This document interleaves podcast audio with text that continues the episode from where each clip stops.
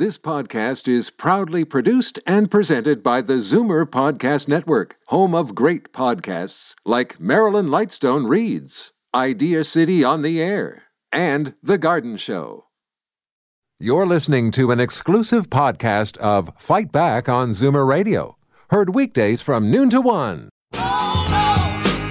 Fight Back with Libby Znaimer on Zoomer Radio. Welcome back. First, it was the Philippines, and now Malaysia is the second Asian country calling out Canada and demanding that we take our garbage back. Philippines President Rodrigo Duterte has even threatened to declare war on Canada. Malaysia, meanwhile, is planning to return upwards of 3,000 tons of contaminated waste, which was apparently erroneously labeled as recyclable. Now, Environment Minister Catherine McKenna says she's looking into potential wrongdoing by the private company, and she blames the previous conservative government. She also says that our recycling industry is, quote, amazing something I would challenge. So what do you think? The numbers to call 416-360-0740, toll free 1-866-740-4740. And right now we are going to Vito Buonsanto, plastics program manager at Environmental Defense. Hi, Vito. Welcome. Thanks for joining us. Thank you, Libby. Thanks for having me. Okay, so what do we make of this mess? Is this a matter of a private company, uh, you know, fraudulently labeling some uh, stuff that they sent to a developing country?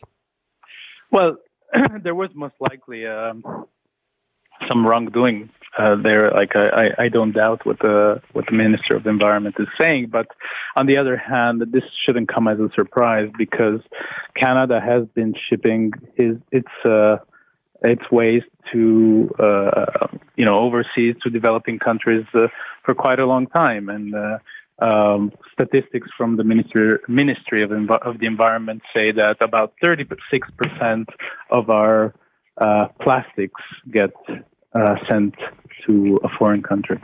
Okay, uh, and how do we send them? Can you go over uh, the the process for it? Because uh, we all think we're doing a great job recycling. You practically need a PhD to figure out what you can recycle, and it changes from time to time. But um, what happens when the recycling companies take it, and what happens to it? So what what usually happens is that uh, we separate, and I think we do a, an amazing job. We do the best as we can as citizens. Uh, the problem is that we, there's way too much plastic and two different kinds of plastic. And as you said, you know, we should not be expected to be studying too much in order to separate the waste. You know, it, it should be plastic, and they should uh, they should take it back and, and figure out themselves. Uh, what happens after is that there are th- those materials are sold to various companies that care for them and uh, you know there's the Canadian recycling industry that is probably amazing, but uh, it it's uh, it just takes the materials that it can make the best use of it, and everything else most likely is if it's not landfilled, is just shipped to another country, hoping that they will recycle it.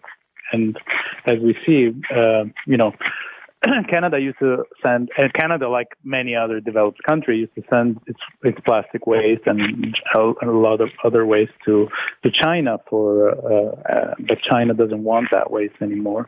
And now probably these uh, these companies that were in the business of waste shipping are finding other markets and taking an advantage of uh, weaker countries like Malaysia and uh, and dumping this waste to them. Okay, but uh, I mean, I gather the story was this was sent to Malaysia, to the Philippines, uh, and it was labeled as uh, material that that was recyclable, and it was found to be contaminated.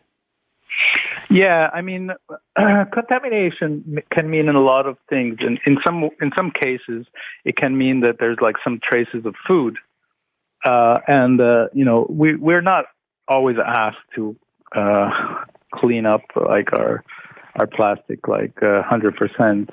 And the contamination can also mean that it's a mix of materials that, because of the various materials that there are within, cannot be recycled uh, easily. Uh, so you know, uh, what contamination means may may vary.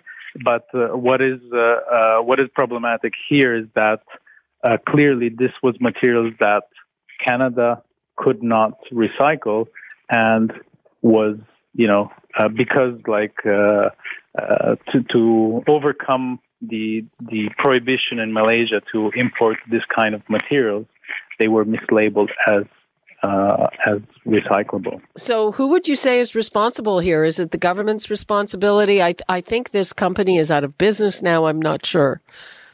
Well, uh, possibly. Like, um, you know, I cannot say, uh, uh I cannot speak to the details of the case, uh, but I uh, think that the role of the government is to oversee on uh, the trade of any materials that is shipped out of Canada. Uh, Greenpeace did a, a, fantastic report looking at the routes uh, that um, our uh, waste takes after uh, the China ban when they stopped receiving plastic waste, and they noticed an incredible increase of trade with Malaysia. And the government, as it has this data, uh, could have asked itself, how come we have like why there are so many containers going to Malaysia now uh, so suddenly, and uh, and so there should have been an oversight from uh, from our government, and that's its responsibility to avoid to export to a poor, poorer and developing country the problems that we cannot face. Well, uh, according to the government, and this, uh, we just heard this on Bob's News at noon. This just came out that the government since has, has not issued any permits to export this in three years. So how is it that it ended up in Malaysia? I know the, in the Philippines, they said it's been there six years, but uh, you're saying that this stuff is more recent in uh, Malaysia. How did it end up there? Well, you know, like uh, it, I, I don't doubt that the, the, I, I don't know the, as I said, I don't know the details of the case.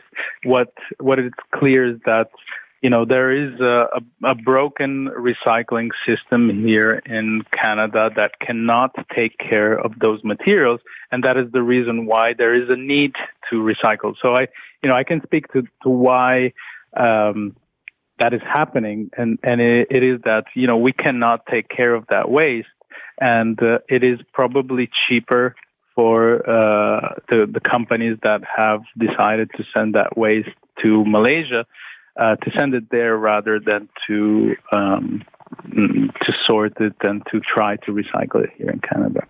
Okay, Vito, hang on. Let's take a call from Clay and Ajax. Hi, Clay. Hi, how are you this morning? Fine, this afternoon.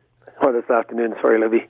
Anyway, due diligence, accountability, I mean, that seems to be one of the big problems in everything that the government is doing. I mean, who is responsible for overseeing this material going to Philippines and Malaysia? You know, like right off the bat. Like what happens here, it doesn't seem like there's anybody's responsible for anything. Uh, well, yeah, the government has, the government, this government blamed the previous conservative government saying that it didn't uh, comply with international standards and it's saying that it did not issue any permits for this. So the question is if they didn't issue any permits, then how did it get there? That's a big question. Like I, I work for a company that uh, brought a lot of raw materials in from other countries. And, and, and like you, you can think this is funny, but it's not really funny. They bring the materials in on wooden skids and you could actually, at one point in time, Libby, you could look at the skids and see them disappearing before your eyes from termites. And yet, our products going to the UK or any of the other foreign countries all have to be specially treated before we're allowed to ship it out of Canada. But stuff coming in is, is secondary. The, the, the manufacturers that are manufacturing this plastic why are we allowing them to bring that into our country if we're not allowed to recycle it?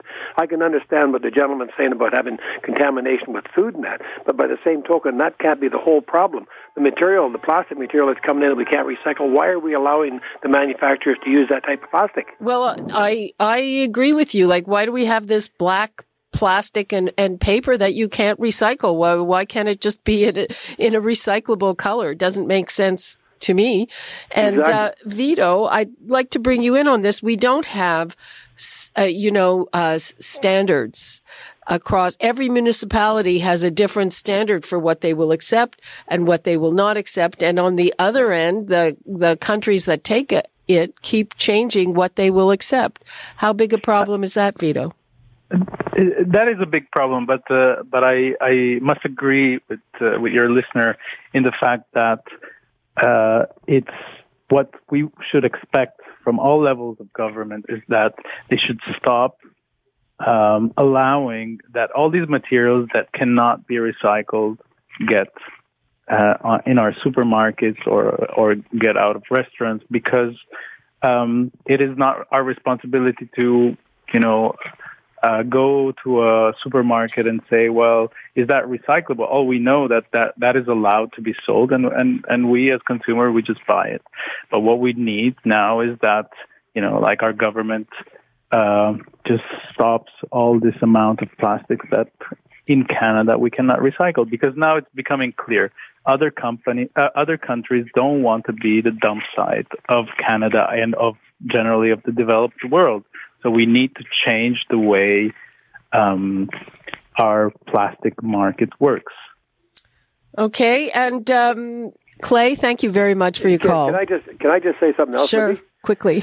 The, uh, the the companies that are picking up our regular garbage, our waste, our recyclables, and all that, that goes back to a central spot where it's supposedly uh, you know taken apart and put aside. I work for a, a waste disposal company, and when they get busy, that's just all mixed together and it's loaded in the trailer. It's going down to Michigan. You know, like I mean, nobody seems to be following up on little things like that, Libby. It's just like what, what's going on is unbelievable. If you if you would know, you'd pull your hair out. Oh, uh, you know what, Clay? Thank you very much for sharing with us. Odd, oddly, that doesn't surprise me. Clay, thank you very much for your call. Always a pleasure to talk with you, Libby. Okay. Wow. Yeah. And, uh, you know, we, I, I, I uh, tease my brain trying to figure out what's recyclable. And I know that probably a lot of what I try to separate is ending up in a landfill for various reasons. Uh, we're out of time on this. Vito Buonsanto, Plastics Program Manager at Environmental Defense. Thanks so much for joining us. Thanks for having me, Libby. You're listening to an exclusive podcast of Fight Back on Zoomer Radio, heard weekdays from noon to one. You're listening to an exclusive podcast of Fight Back on Zoomer Radio, heard weekdays from noon to one. You're listening to an exclusive podcast of Fight Back on Zoomer Radio, heard weekdays from noon to one. This podcast is proudly produced and presented by the Zoomer Podcast Network, home of great podcasts like Marilyn Lightstone Reads, Idea City on the Air, and The Garden Show.